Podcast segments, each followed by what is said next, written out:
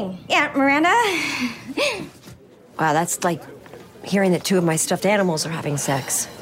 5 dinners with no dick is, how do you say, not very gay.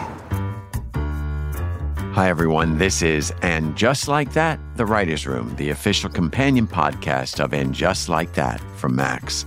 I'm Michael Patrick King, writer, director, and executive producer of And Just Like That. And sitting around the Writing Room podcast table with me are the people that sat around the Writing Room reality with me, starting with... Elisa Zuritsky, hello. Executive producer, writer... Susan Fales-Hill. Consulting producer, writer... Julie Rottenberg. Executive producer, writer, and ta-da-ta-da, director of this very special episode entitled There Goes the Neighborhood. It was written by Julie Rottenberg and Elisa Zuritsky. Woohoo! They can't see it, but we're waving pom-pom. About the title and the episode and the fact that Julie directed it. Now, if you haven't seen episode 9, please turn us off and go and watch it and then come back and join our conversation because we have a lot to say. I want to start off by saying writers sometimes move into directing. And it's an exciting thing when it happens. And it happened to Julie on this show. And I love a writer-director because they come from the point of view of the writing first. Julie, how was your experience? It was phenomenal, mostly because having worked with you as long as I have, I think it's been more than 2 decades. Having watched you as a writer and a director, I had these 2 very different pairs of glasses, shall we say. And I remember you on the first day, you were homesick with COVID. The universe just sent us a crazy little surprise twist. Bon. Plot twist. And I remember you said to me, you were like, have fun. You're going to be great. Take your writer hat off.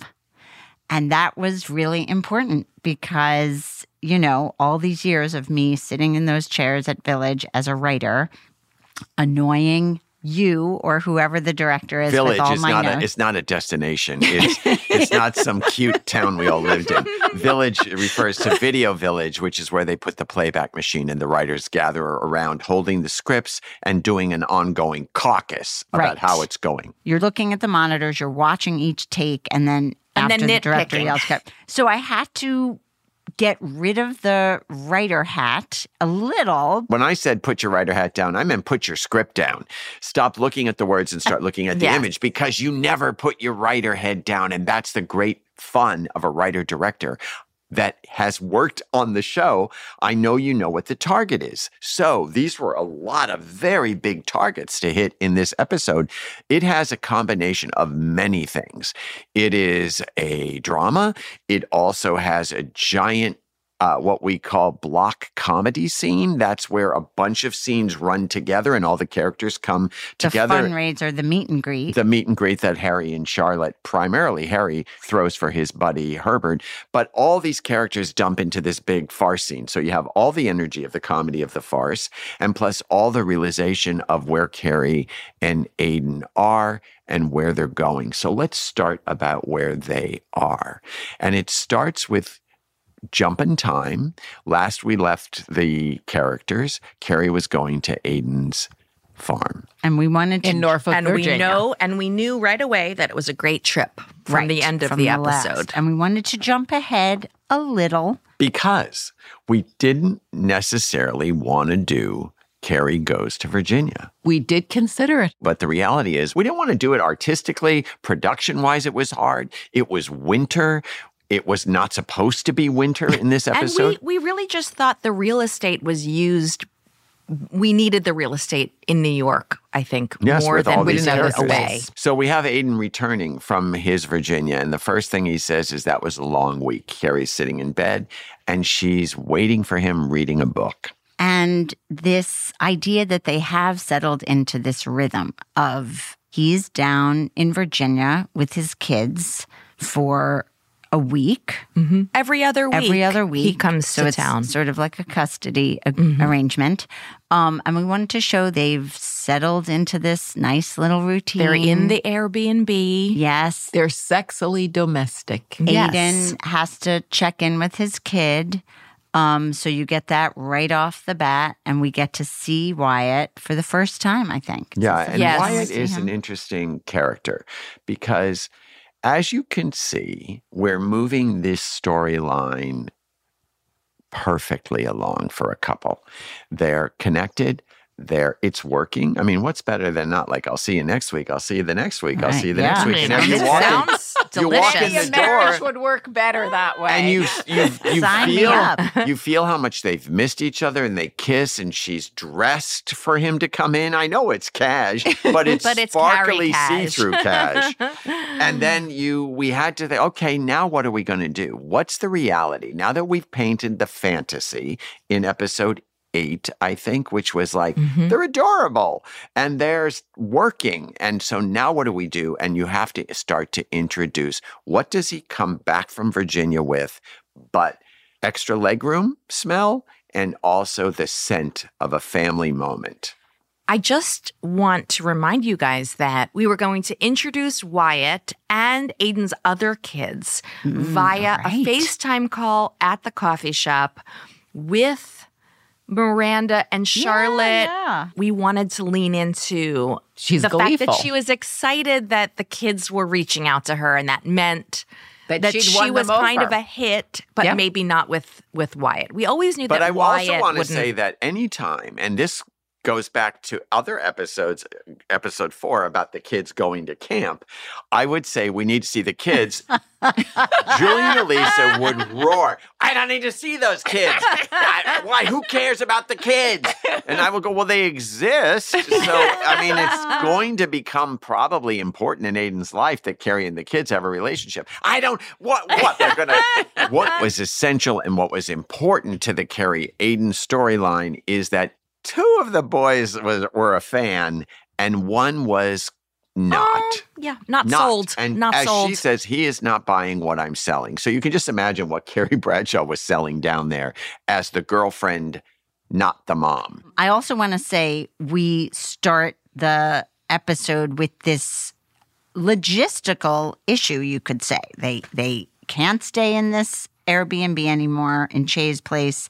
Because they're supposed to be secret. Right. And of course. And as Aiden says, I got a nice salute from the doorman, and Carrie goes from sex kitten to like Edvard Munch painting. Like the scream, you don't talk to people. And he goes, that's my nature. He's so damn chatty and friendly. He's a friendly guy. He can't help himself. So it becomes this logistical issue of where are they going to live. Because they get an eviction notice that slides under the door. And one of the things we built to was the idea of that pounding on the door. We didn't know who it was going to be, but we knew Aiden was going to be in his underwear. And it was going to be some sort of a dangerous comedy assault from the outside. And then the door slides under, and it's his fault. And now they have nowhere to live. And she says, unless we, she doesn't even finish the sentence. And she looks sort of that cute, sheepish. Like, aren't I cute? We never could always go back. And he says, I'm never going to go there. So now we have a dilemma. We have a dilemma of Carrie and Aiden have nowhere to live. Che's in Carrie's apartment.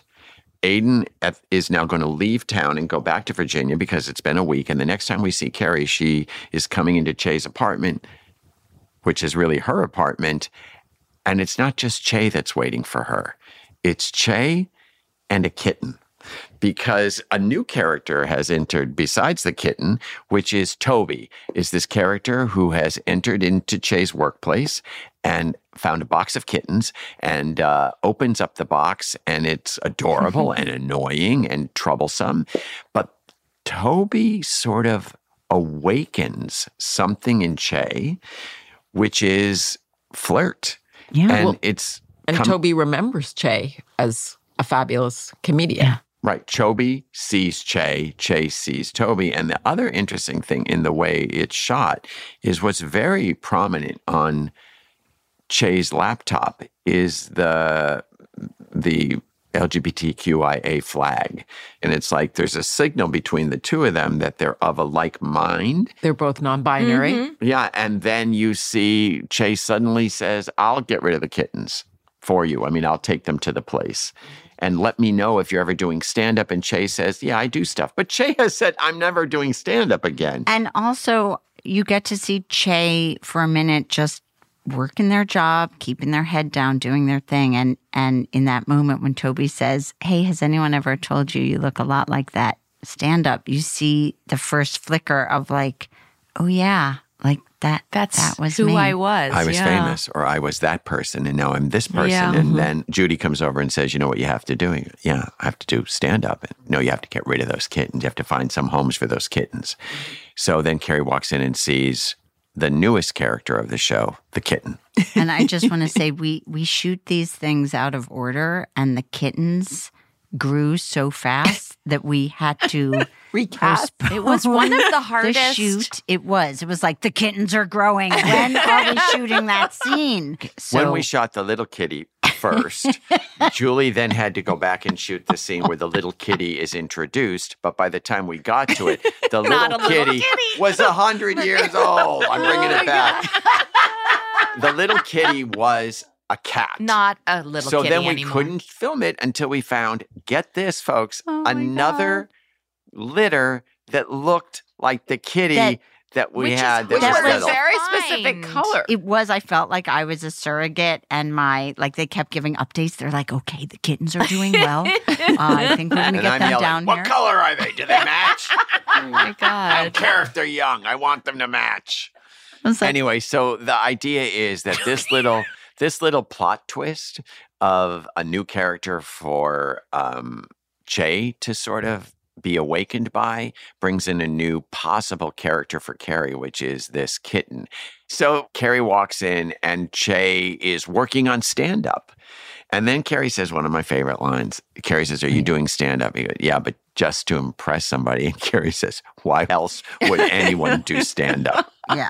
Was that a reflection on your past? I mean, I think it's a reflection on Carrie's point of view about people self-sacrificing themselves on stage for attention, which is not her gig. Yeah. But it's this scene that Che, when Carrie references, like, yeah, I just came here to change. Aiden's waiting in a bar around the corner. And Che says the thing out loud that I think only Che could, which is, A, what happened in here that was so bad that he won't even come up 2 flights of stairs? And Carrie uncomfortably says... She says, a lot of stuff happened in here. She thinks... and then just does a blanket generic statement. And then in response to the question, how's that going to work? Carrie says, I don't know. I mean, that's the real dilemma. It's like the logistical problem of them finding a place is one level, and then it's like the elephant in the room. And I think even more importantly, why is Carrie holding on to this relic? Are you really that sure, Carrie? Yeah, I am. You know, it hit me the other day, like, why am I holding on to it? For what? You know, the man I love won't set foot in there. It's time. You know, and it feels right for me, for us, for all of us. And Lise, this was I remember you were saying the search for the new apartment, and we can talk about the new apartment, that was one thing. But then... why, if this apartment represents such a painful, it's such a bruise. It's a scar for not just him, but for them as a couple, that it was one thing for her to hold on to it and marry Big and say, well, I love my old place. I want to keep it. But then the person who literally died in that apartment was Aiden. And so like to hold on to it just felt... Well, also, and yet it was a radical move. How, Susan? Because everyone was gasping at the thought of this apartment that has represented so much and that has been her and her independence. A radical move to get rid of it. To get rid of it. Or to even think about getting rid of it. Exactly. And remember that this apartment represents a return, because she tried to live in another apartment in season 1 of And Just Like That, and it was modern and sterile, and she didn't feel it. So she allowed herself to go back to a place that she felt comfortable. And we now have painted her into a corner of this place might make her feel comfortable, but it makes the person that she's now with feel uncomfortable. So is it time to sell? And when you talk about selling an apartment on our show, you have to go immediately to Seema, who is the real estate mogul who sells apartments. And that brings us to the beginning of her story, which is in last episode, she agreed to show Ravi around New York.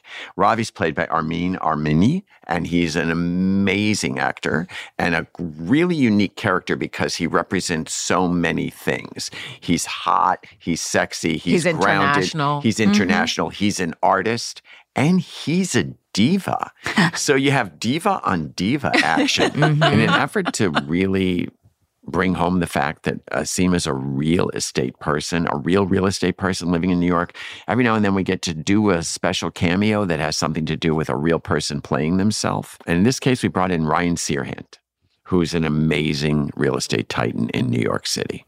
It's very rare, and I appreciate, because this was Seema as a professional, how she defers to Ravi, when you can tell she's being driven crazy, but she's still very polite. What do you think of it? Yes. Yeah, she's pretending to be It's like a creme brulee, surfaced with a little tap. Stop and it, in a minute, she's going to push right through that and get into it. Like, what? And when she says, listen, you cut rate Spielberg, what's wrong with this apartment? Yeah. And he says, is it the best? And she goes, no, I showed you the best five, which is good for us, too, because then we don't, as writers and showrunners and directors and producers, have to say, this is the best apartment in New York. Right. We say, no, you didn't see that. It was off camera. And he says the only reason, romantically, out of nowhere, we have an Omar Sharif kind of appearance. And he goes, I wouldn't have had these wonderful days with you. And she says, I thought you only directed action pictures. And he says, oh, you want action? Very important that she nod. And then Consent. She gets action. And really what it shows is that Seema is now rattled. She's outside her comfort zone. Seema's even broken all her rules. She's even walking like not Seema. She's true. Like clumping around and trying to tie her wrap dress on, and I kept saying to wardrobe, has to be a wrap dress so that she can just get it on quickly and off quickly. And he's there like king shit in the bed smoking a blue cigarette. That he actually got under the sheets is, like I'm thinking, let's just think about how that all unfolded. But she's hectic, which is not a color we've seen on her. We want frazzled, yes. So the idea of real estate and apartments brings a connection when Carrie thinks she and Aiden are meeting just Seema for dinner. And Seema walks in with Ravi Gordy, this international film director. And Aiden knows who he is. And is a super fan of one of his films. Which Nepal Kapow. I just want to know how you came up with that title. Nepal Kapow. Well, based on reality, it was RRR, which I was completely enthralled by when we were working in the writing room. And I was like, this is what he would do. So Seema is bringing him here for what reason? Why is she bringing Ravi to this meeting? Because of her friendship with Carrie. Carrie is her sounding board. And she's is this okay? She's test driving him. Yes. And I think she's really wrestling with, it's fun. It doesn't mean anything, but she's obviously ambivalent about that and wants to, I think she's bringing him in to prove that he doesn't work. And that's why Aiden liking him didn't help. And why Carrie's amazed by the fact that these two, come on, what's better than they're very cute. Bring a date. And he falls for your date likes each other. Like, it's like, oh, it all works. Yeah. And it's a nightmare to her. Yes. And it's nightmare fantasy. I think she was trying to disprove that he doesn't belong in her life. And the minute he sits down, he belongs in her life. It didn't work. And as Seema says to Carrie, who's kind of surprised and charmed and amazed, who is this guy? He's nobody. And then you cut into the bathroom and they get into it. What's the problem with him? Carrie's sort of just calling bullshit on her whole line of defense. Seema is the poster girl for the intimacy issues. Intimacy issues, but also the Oscar Wilde, the two worst fates in life are not getting what you want and getting what you want. And here's a woman who said she wanted love. Yeah. And here's somebody who's a worthy. And and it helps you see the role she played in that sometimes she can't get out of her own way. And also, really, the question is, seems to be worthy. Seems to be worthy. Mm-hmm. It's all surface, and she is checking off the reasons it doesn't work. And, of course, the main one is a show business. Mm-hmm. He's a movie director. And Seema doesn't have an inherent knowledge of movie directors. She just knows that's not good. She's talking about all the DMs, the actresses slipping into his DMs. And she knows herself well enough to know she's not going to be able to tolerate that, or at least that's what she's told herself. And this completely independent woman out of nowhere blurts, he's not marriage material. Which obviously reveals everything. Why is the M word even being used? Who said anything about marriage? Yeah, and Carrie, and she says, no one. Change the subject. And the subject Carrie takes her to is a new apartment. And she knows just the place. She's like, that's her safe space. It's big. And she said it's too big. Maybe it's too big. And then, no pun intended. And Carrie says, well, I'm thinking of, I need a bigger space. More space. And then you cut into the Gramercy Park apartment. We have to talk about the writing room reality of us deciding she might need to move on. And where could she go? It had to be someplace magical. And, when you're writing and living in New York City, writing this show and living in New York City, you're always constantly taking in information. And John Melfi, our executive producer, brilliant executive producer, at one point when we were doing Sex and the City, lived on Gramercy Park in the building next to the building that this apartment actually is based on. And I never got it out of my mind. And the thing that I liked about the idea of it is Aiden talks about his farmhouse. It's a red brick thing. This has red bricks, but it also has this intricate craftsmanship, like wrought iron, which I think would appeal to Aiden. It's sort of Southern. It looks like Southern. And then you go across the street and there's basically New York City's Gramercy Farm. It's like, look, it's an Edith Wharton novel. I mean, it is as preserved as any part of New York. It feels like the Age of Innocence. Right. And the idea to me that Carrie thinks that this is it, because it seems like it could be good for both of them. And as she alludes to, his kids, if they would ever come up. But first we have to see it. And she brings her trust fund, I trust their opinions. And you see it's a 2-floor apartment. And still, I don't care how established you are. When you have a staircase in your apartment,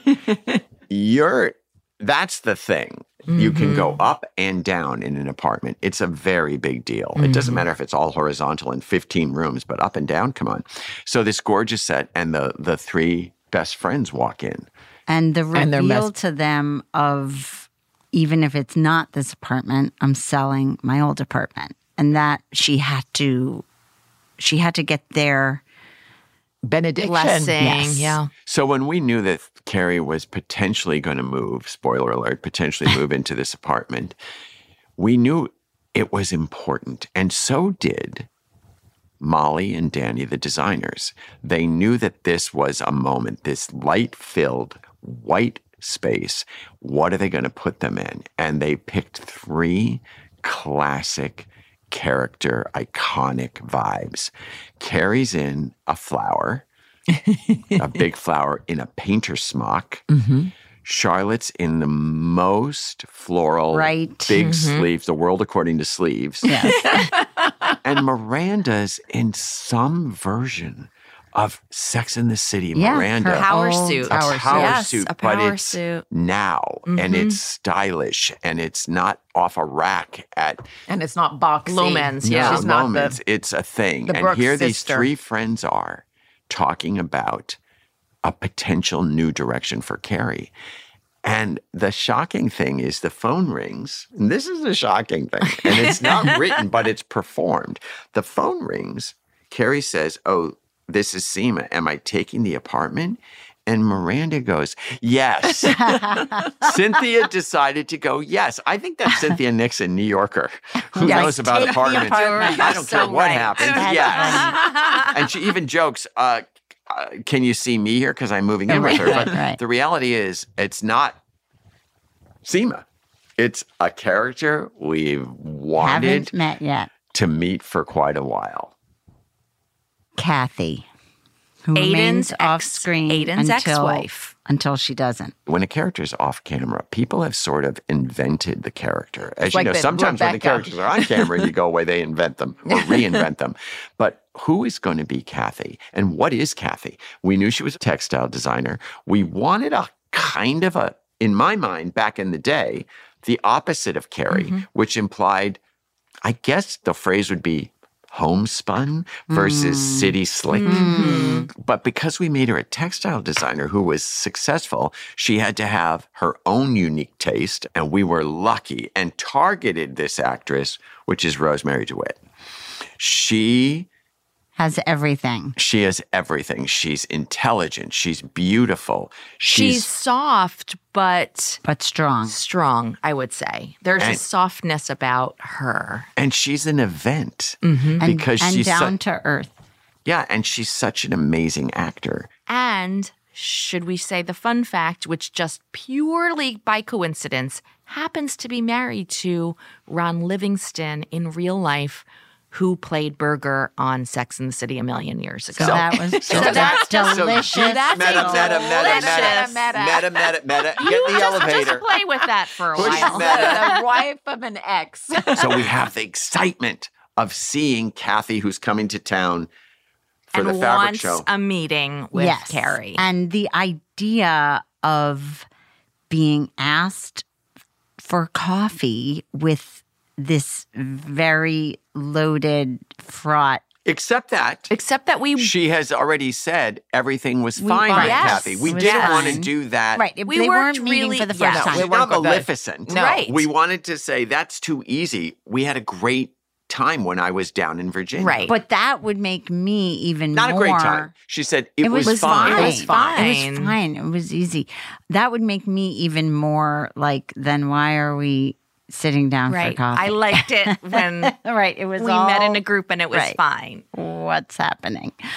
And then that scene, I mean, to have those two actors who are both so in control of their own characters, their own feelings about the scene, playing this very polite... but fraught. Yes. And this stealth. It's grown up. And yet you see, I love that there's a moment when Kathy sort of is ramping up to her ask, which is, I know you're a writer, you draw from your personal life, but I'm going to ask you not to write about my kids. And you see Carrie almost relax, like, oh, I can handle that. And we have to acknowledge Samantha Irby's contribution to that, because as we talked about, what is this scene about and what are they discussing, this came from her real life, which is when she met with the ex of her wife, that who was the request. Asked that she not write about you're a writer, the please children. Don't write about the children. And we loved that, and we thought that was a perfect way to bring their conflict right into the center of the story, and you see Carrie sort of relax, of course, no problem.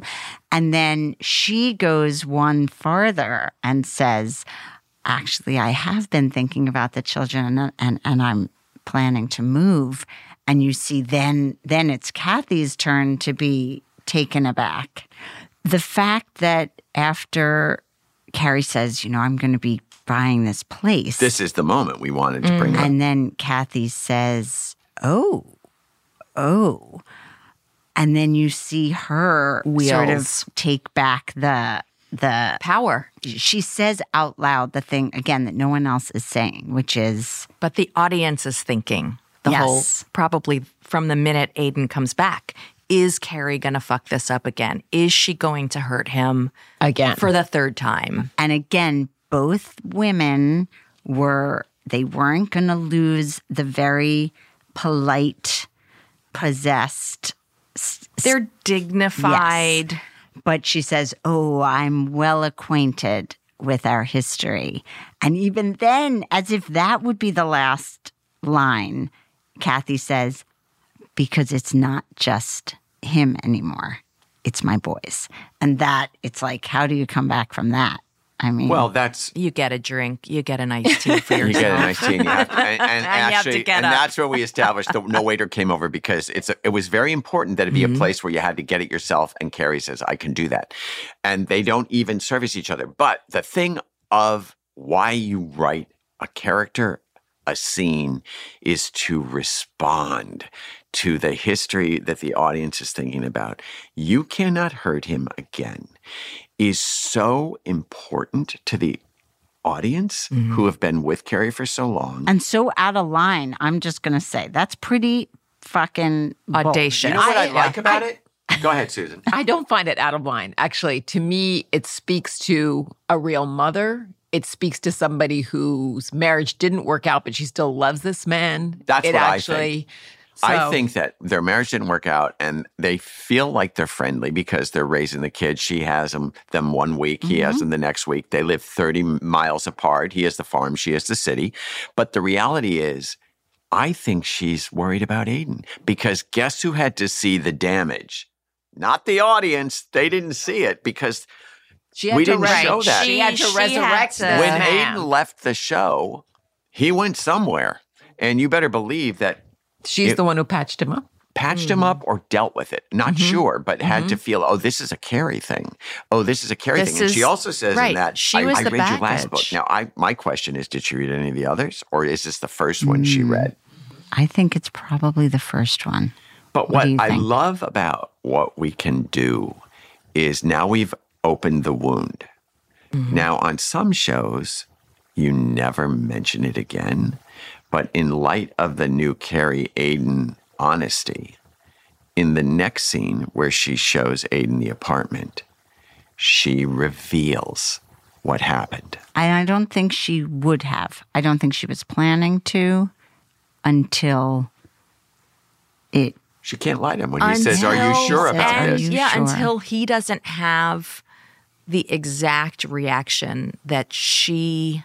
expected him to have. What's that reaction, Elisa? I think she expected him to love the apartment just as she did, and then when she says, and another thing, I'm going to sell my old apartment, I think she was expecting him to say, oh, I'm so relieved. I love you so much. Thank you. That makes me so happy. And instead, he's a grown-up, and he's reserved, and he says... oh, you don't have to do that for me.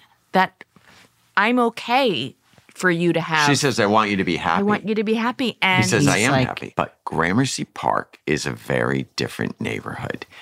And I feel what he's saying subtextually is, three little Virginians, me and you, it's a different neighborhood. You have to be sure. Yeah.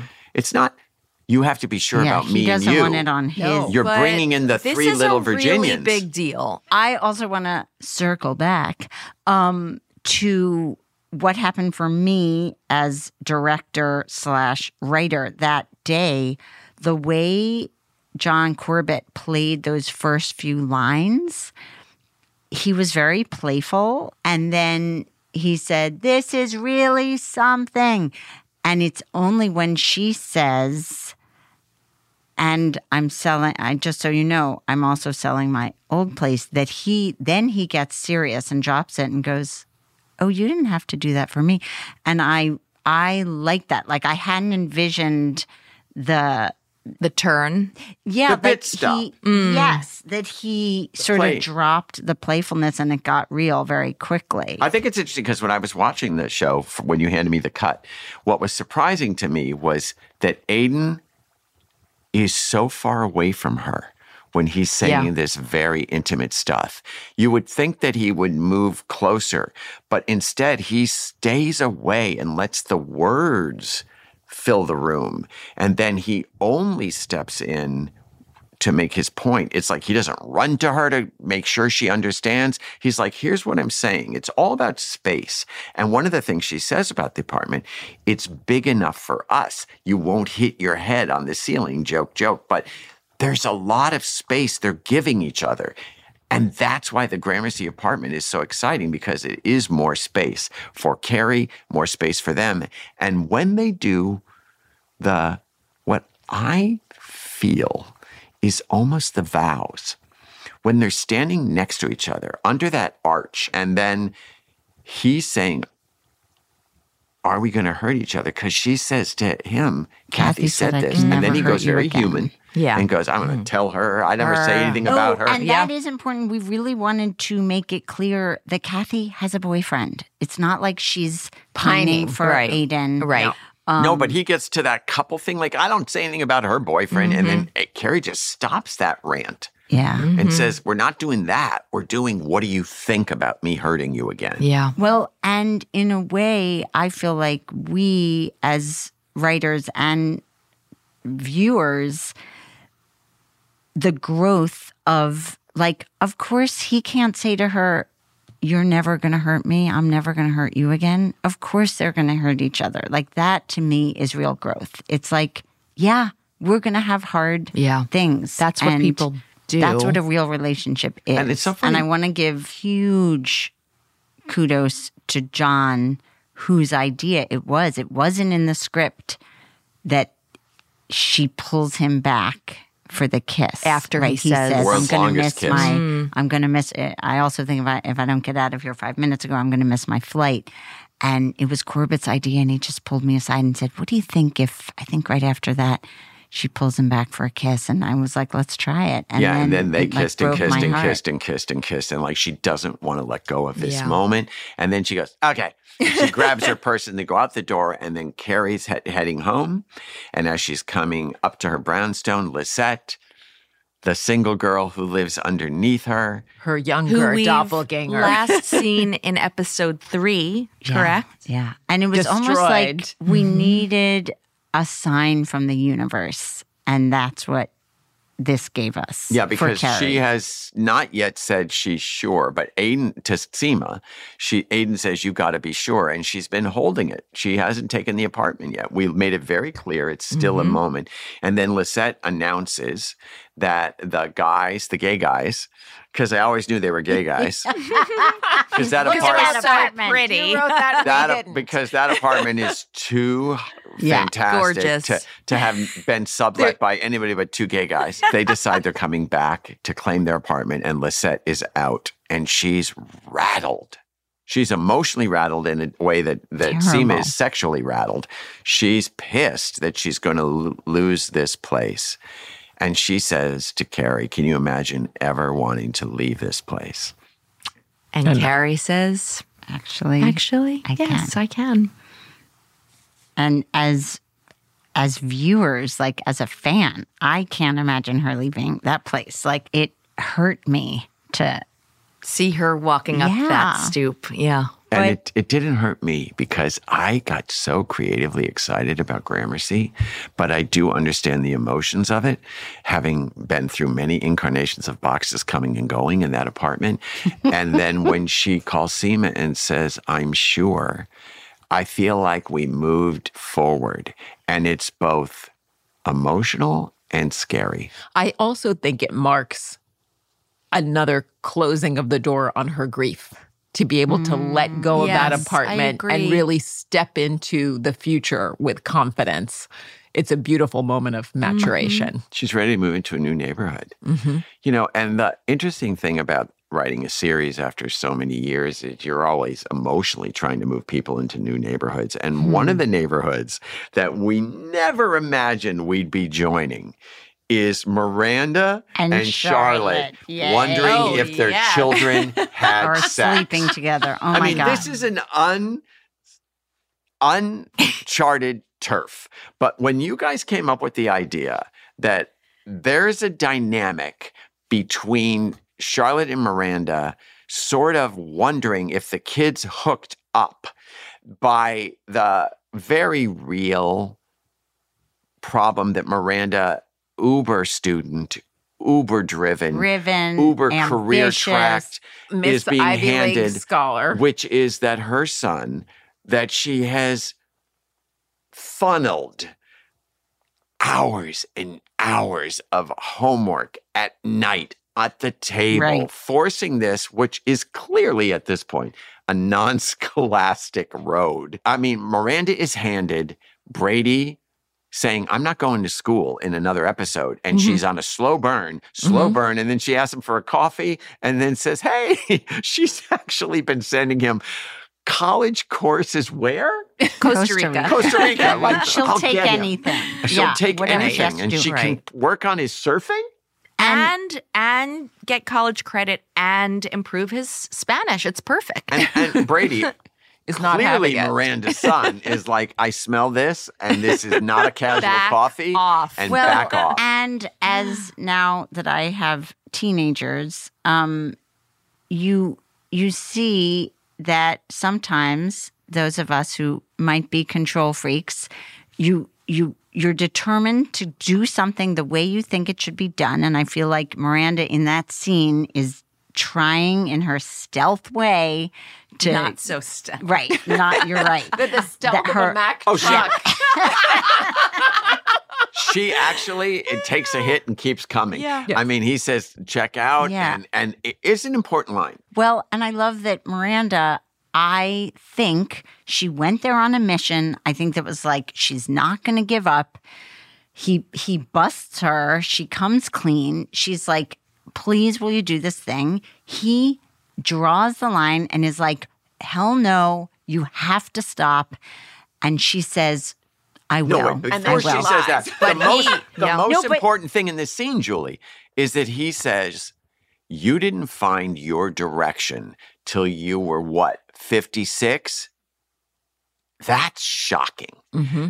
That child says to look at you were so sure of your path. And then boom, you didn't. And then she calls Charlotte, and maybe fabulous Lily will rub off. So now here's Miranda saying, "Will your child motivate my child?" Go all the way to Brooklyn. And then here's the thing: she walks into the Charlotte York Goldenblatt home post Charlotte working, which is a bit of a chaos. It turns out Harry's not a good, calm force in the house. Rock is now the over-ordering, and Lily's controlling Harry's anxiety about who is going to be the kosher caterer that they get for this thing because there was some sort of a... Because there's one couple who cares about kosher. There's a rumored non-kosher dumpling. And Harry's also pissed that Charlotte's been at work till all hours of the night, which is 7:30.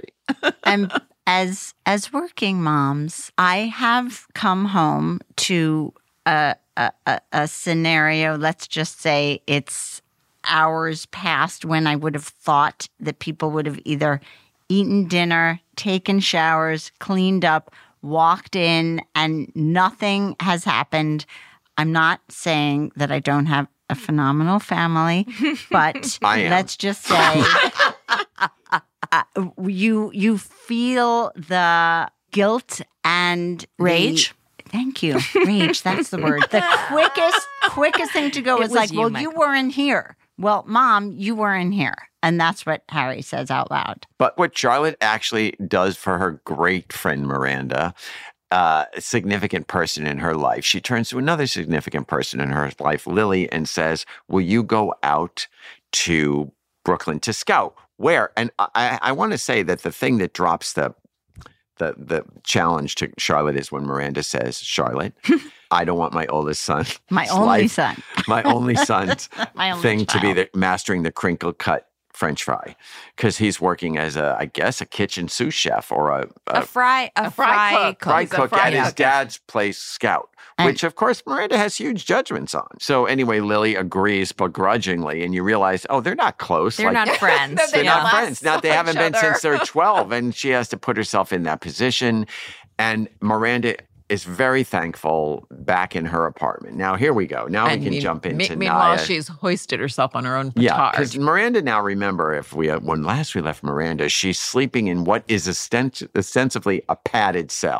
Yeah. She's in Andre's music room. And, you know, when we started this season, one of our goals was to keep following what's Naya's life like post Andre. And what that means is, okay, it starts out small, going out for a glass of red wine and a meal by herself. Wow. We did really try to chart her path. So she was flirted with by a sound guy, but then we don't think anything happened. On Halloween, in the Halloween episode, she was on Black Singles, got cyberstalked by a white guy, and then she went into a bar with Terry. She has her first one night stand, and she's excited. But then we worked really hard to figure out, like, well, what we wanted. We knew we wanted her to have sex, enough sex that it would be annoying to her roommate, Miranda. And also to send her to an amusement park. Yes. As occasionally characters get to do in this multiverse. Sex and the City universe, yes. And we also wanted to earn Miranda having to go back to her house. And I remember back in the Zoom room realizing that the complication would be the bathroom. The one bathroom in the apartment is in Naya's bedroom. So here's the episode where we get to see the complication in action. Naya is enjoying the modern convenience of ordering sex. The way you order takeout. Which, by the way, when we were writing Sex and the City, women couldn't really do that because there was no internet. Also, speaking of where writing impacts directing, I personally, from Sex and the City through And Just Like That, have directed numerous comedy sex scenes. And it's really important that we understand that in our world, sex is either romance or comic. We never try to do anything that's pornographic or lascivious, because why? That's for other shows or for porn. Mm-hmm. So here we're handing Julie this giant montage of Naya's having great sex. And Elisa, you were the one who, this is another Elisa thing, I just want a little runner of Naya having sex without attachments. Every now and then, there's a really thin slice, I like to call it, story that is pertinent. And we didn't need to get to know this man at all before he was a whole character. We didn't. And the reality is that Julie was handed this montage. And when you're writing a montage, it's like, Naya has crazy, fun, tender sex. Wow. Like with the same guy a few times. That's it. Yeah. But I also want to give a pointy finger to Elisa Zuritsky, because originally you said, like, this could be the moment when Andre Rashad comes back in a painful way. And that suddenly that felt like more of a reason to do this story, because it's all fun and games and she's having great sex and she's so liberated and untethered now in her single life. That's mostly what she's been doing this season. And then to have that gut punch. And the gut punch is what, Susan? Well, that she sees on his Instagram page that he's announced that he's going to have a child with Heidi with the hat, hipster Heidi. And we had not paid much attention to the grief she's feeling about the loss of her marriage. Mm-hmm. By design, it was no. We absolutely by design. Yeah. But we put it away. It goes in waves, and suddenly the reality is, wow, I really did. This is really happening. And the wave of shock and sadness that comes over Naya through Karen Pittman's performance without any words.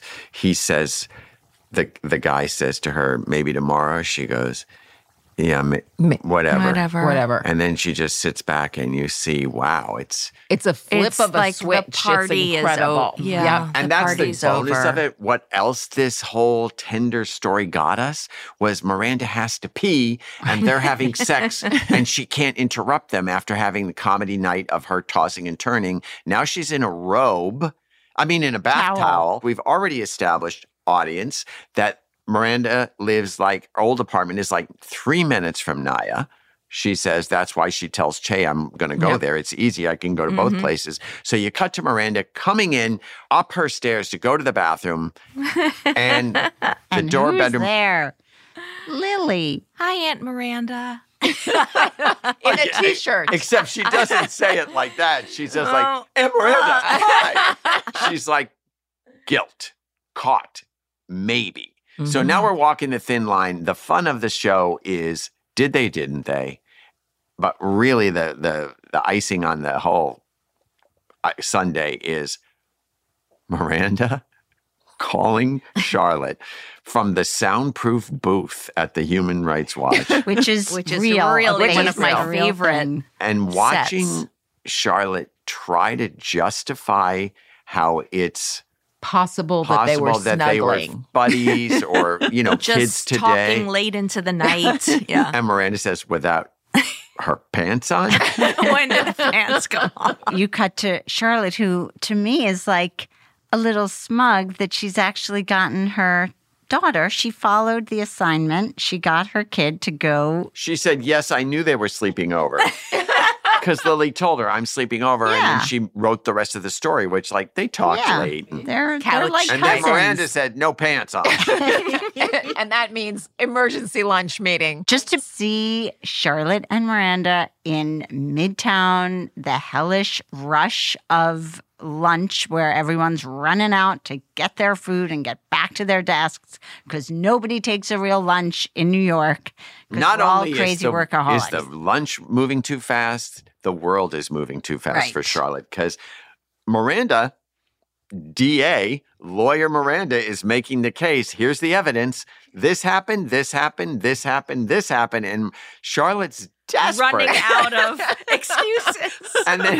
And then she says the classic, Brady's not even her type. And Miranda goes, What does that mean? Oh, my God. And that is the fun of the whole thing. And then the way God Cynthia bless says those two actresses. The third rail of like mom to mom friends when you fear you've accidentally and then you make it worse by explaining it. Like, keep digging. Like, you know I love Brady. And it's like, okay. She says it just like that. Okay. And then she says, I wanted them to rub off on her. I wanted to rub off on him. And then Charlotte says to the guy, and it's one of Kristen's great line deliveries, I have no appetite. This whole thing is coming to a head at this meet and greet where Harry has decided because Herbert's running for comptroller of New York City, and Harry believes, as we believe, writers, that Herbert would be a wonderful addition to any politics of the city. He's decided he wants to introduce Herbert to his crowd of lawyers and get this whole thing, get them on board. And the party serves as this great, as another I said, one buffet, of our feast of bringing everybody together. It's another assembly ball scene, which all the stories converge. Yeah, and it starts with Harry and Herbert talking to another couple, and she wants to know where his wife is. And what she's also been alluding earlier in the very first scene of Herbert and LTW is you discover him coming home from work and LTW is asleep at the desk and she wakes up and tries to cover the fact that she fell asleep as anyone who would.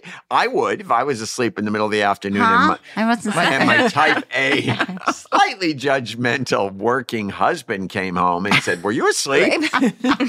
He says to her, well, kids haven't eaten. But she says, the reason I'm asleep, and she believes it, is that she's up all night working on his campaign. Yep. And it's, you understand that not only does she have a new thing that the PBS wants to, are interested in making her documentary into 10 parts. And she's doing the proposal for it. She's doing the proposal. She's also supposed to have made dinner. She's also supposed to have been his campaign manager. And it's like, she's like had it. Yeah, she's up to here. You can't burn the candle at both ends like we used to. We're old now. Not so much old as exhausted from staying up till 2, working on a certain candidate's guest list for the event at the Golden Blacks. Well, that would be me, and I thank you. Did you finalize it with the campaign office? No, I didn't. I was trying to get my work done first. Is that allowed? So we're back to the meet and greet, and the first thing they say is, "Where's your wonderful wife that Charlotte told me so much about?" And he says she's late. So LTW shows up late and says, where is he? And I'm sorry, I'm late. And Harry's introducing Herbert.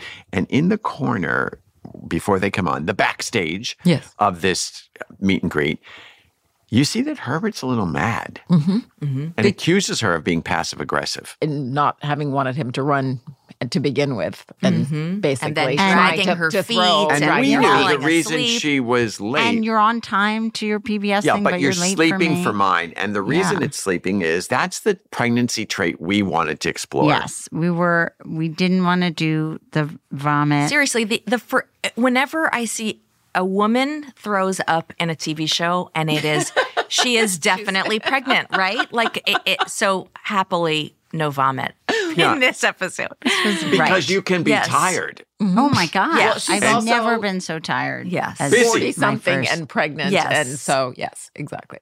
So she reveals to Herbert that she's pregnant. I believe she would not, had she not been pushed, I think no, she would have told him later. But she blurts it out. Picking at her. Because he goes and goes and goes. And he says it's passive-aggressive. And then she says, I'm not passive-aggressive. I'm pregnant just at the moment when he's And now, ladies and gentlemen, we're going to hear from our candidate, Herbert. And God bless Chris Jackson playing playing every color of shock, elation, fear, confusion, drunk. So perfect. You know, the fact of the matter is, we wanted LTW to have a surprising bump.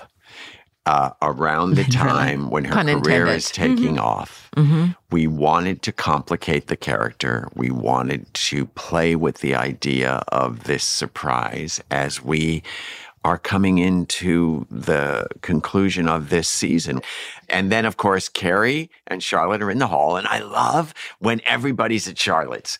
It's just a really familiar yet kind of like, she's just like socializing. And she has a little cocktail and she says, have you met Anthony's poet?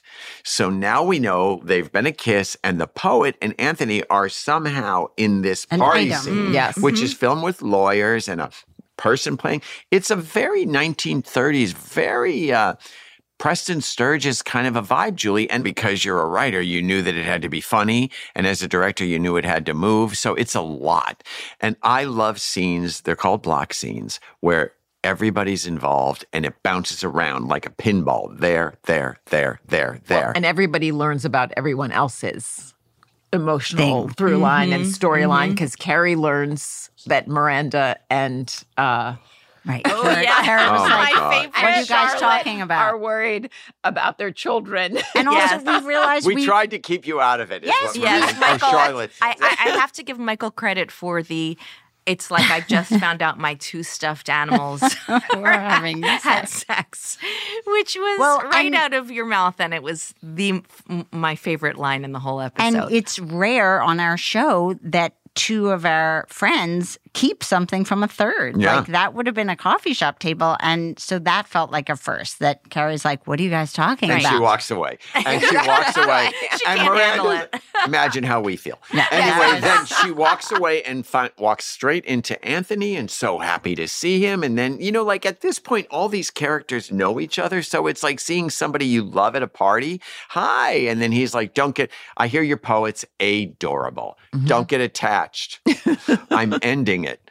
Green card. Green card. Anthony cannot justify why this handsome young man would want him. And it's just so interesting because Anthony's always been cocksure Words intended. But he's also still, I feel like that's his protective medal, is like, I'm one step ahead of him. Like, yeah, I'm not, yeah. I will not be played. I will not be played. And then Giuseppe comes up with a lovely plate of burrata, and very lovely. And Anthony just walks away and says, doesn't make me a plate, make you my wife. And then he chases Anthony down and says in another room separately, why are you running away from me? Which is, again, saying the thing out loud to Anthony that Anthony would normally have such a protective wall up that no one would dare to actually say that to him. And that's why we love Giuseppe. It's so guileless that he does that. Yes. We brought Giuseppe in so that Anthony could fall in love. We wanted a poetic soul. Yeah. And we also saw it, that there's a wall up that Anthony put up, that I will not have sex with you except past a kiss. Why won't you invite me up, right? Yeah, he says on there the first time. Again, intimacy issues. And the first time we see them in this episode, they're coming home from a date, and you've established on the street that this is like their fifth date, and when are you going to invite me up? And Anthony makes excuses about the apartment, which is a very New York thing to do. And it also resurfaces his relationship with Stanford, that they're not yet divorced. Stanford's somewhere in the world. It's a whole thing. And the neighbor, the super's looking, and it's just all an excuse. And Giuseppe, of course, calls it a bullshit excuse. Yes. But now we know they haven't had sex. They're not. And Anthony finally says, you want a green card.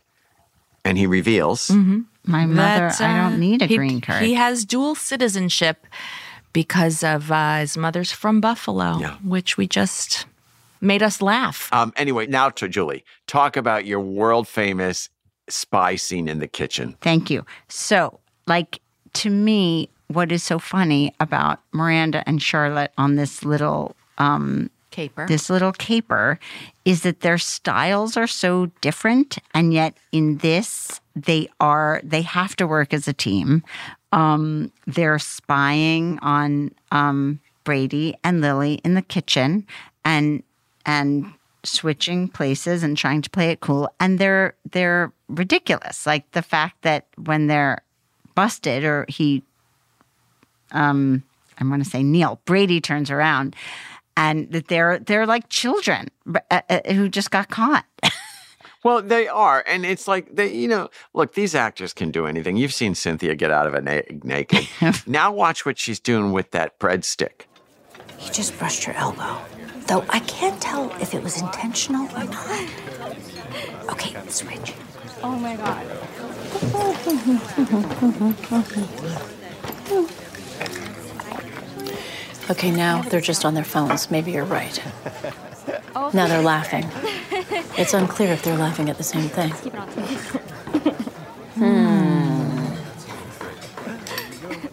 Oh, these breadsticks are so good. Amazing. I'm so glad we came and got them. Those breadsticks are delicious, and I'm so glad I came in here. But now they're in search of where they are. Brady and Lily have disappeared, and you discover them outside of Lily's and Rock's bedroom. And Miranda is sure they're doing it in that bed. District Attorney Miranda Hobbs is like, it's clear they're nowhere else but in that bed. The act is going on. And Charlotte's like, no, they're probably just listening to music with Rock with their headphones on. They do it all the time. And then Rock walks by, farce, and they have to say that. They'll open the door. They knock on the door. They open it. Nothing. And they close the door, and you see Giuseppe and Anthony. I mean, it is the most beautiful French farce scene. And because they've been making out with their pants on. And the fun thing about that's another wardrobe thing. I said to Molly, Giuseppe has to have a really long shirt tail because he has really famously long penis. Yeah. So it has to be long enough to cover. Yes. It's all intricate, folks. And the other thing, the last beat of this entire story, which is important to us, is that Charlotte says, Miranda, I had a lot of sex my mother had no idea about, and I'm fine with it. I don't need to know. Well, we originally, way back, debated.